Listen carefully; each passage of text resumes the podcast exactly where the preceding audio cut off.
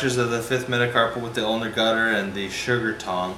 Um, other fractures of uh, metacarpals or hand or wrist injuries that um, can be effectively treated with a splint are just a simpler volar splint where you just put a sheet underneath their um, extremity, uh, underneath their forearm and hand and just stopping it at the, uh, the distal palmar crease to allow um, some flexion of the fingers or even including the fingers. It, that will work as a temporizing splint if you can get them into the nor an orthopedist in the next day or so. Um, dorsal splint, if you have some injury or something that, that precludes uh, placing any kind of plaster on this side, um, can also be effectively um, used. Anything to immobilize that, the injury um, will be effective.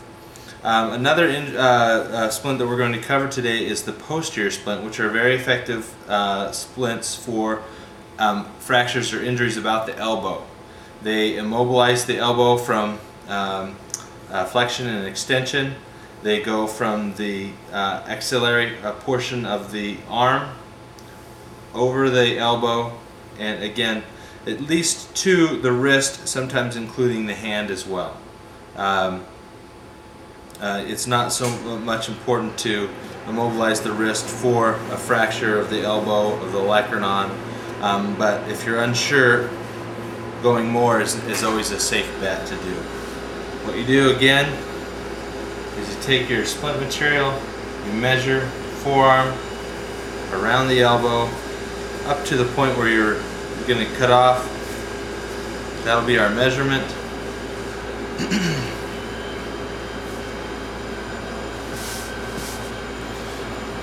using our 7-Eleven rule again. Again, for the purpose of this discussion, we're not going to be exact, but you get the gist. Roll out our splint.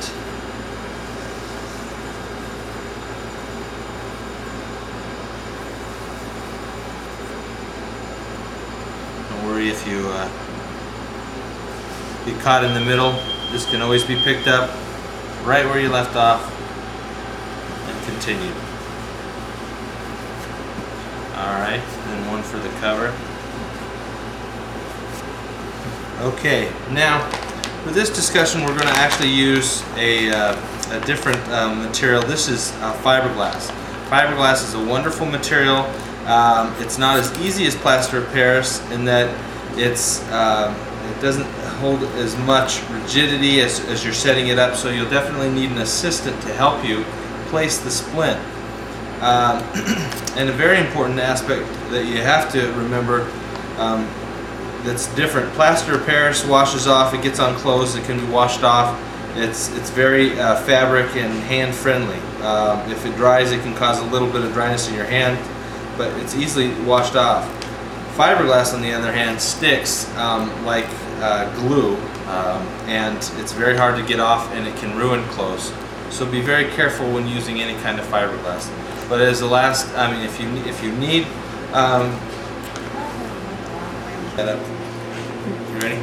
So just make sure you wear gloves when you're um, working with fiberglass because it'll stick to everything and, and, it'll be very very hard to get off and it can ruin your clothes. And you don't want that. So wear gloves when you're working with fiberglass.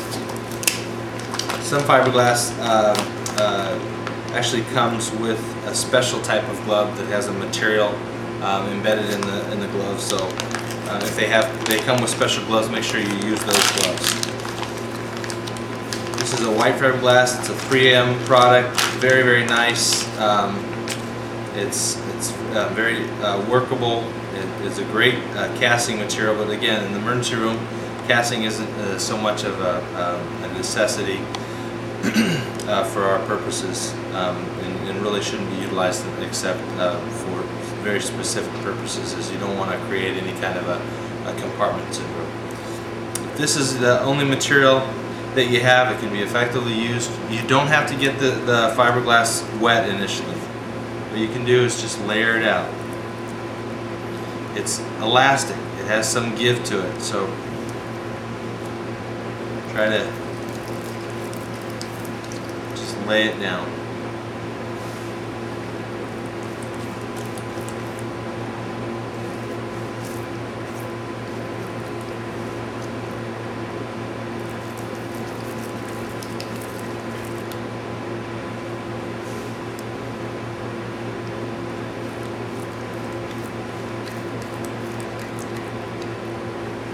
Now, fiberglass, you don't need uh, seven layers uh, or 11 layers um, to make a very rigid cast. Four or five layers is plenty uh, because it is so much more rigid than uh, regular um, plaster of Paris. It is extremely strong. And it also, if it forms a, um, a bend or a ripple in it, it could cause a pressure breakdown of skin, so you want to be very careful with the, um, the fiberglass when using it. For this one, you can put one partially over the edge, overlying the edge a little bit, so it has some area to wrap around. You don't want to get this on the patient as well. Again. So that way when you have it picked up, you can wrap it around the edges and no part will touch uh, the patient uh, at any time.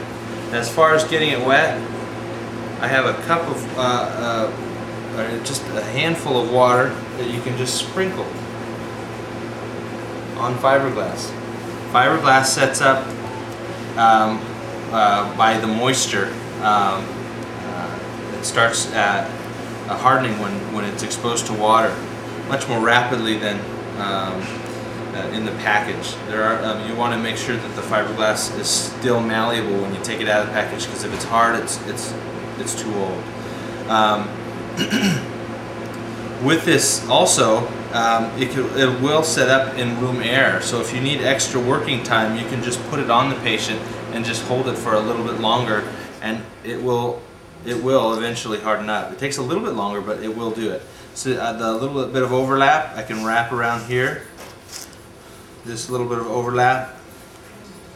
I can wrap on this side, protecting the patient at all times from exposure to the fiberglass. It won't kill them, it'll just be uncomfortable. Now these gloves, of course, are now, because they've been touched by the fiberglass, are a little bit harder to work with, so you can take them off, change them for another, but it's, it's all protected now, so it should be okay.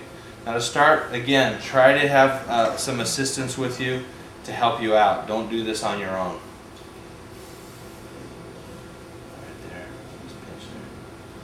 Now, it goes on much like an ulnar gutter. You want to maintain the neutral position of the elbow. Have an assistant holding the fingers for you at all times to get that 90 degrees of flexion there. This wraps around the elbow. We'll start with our previously used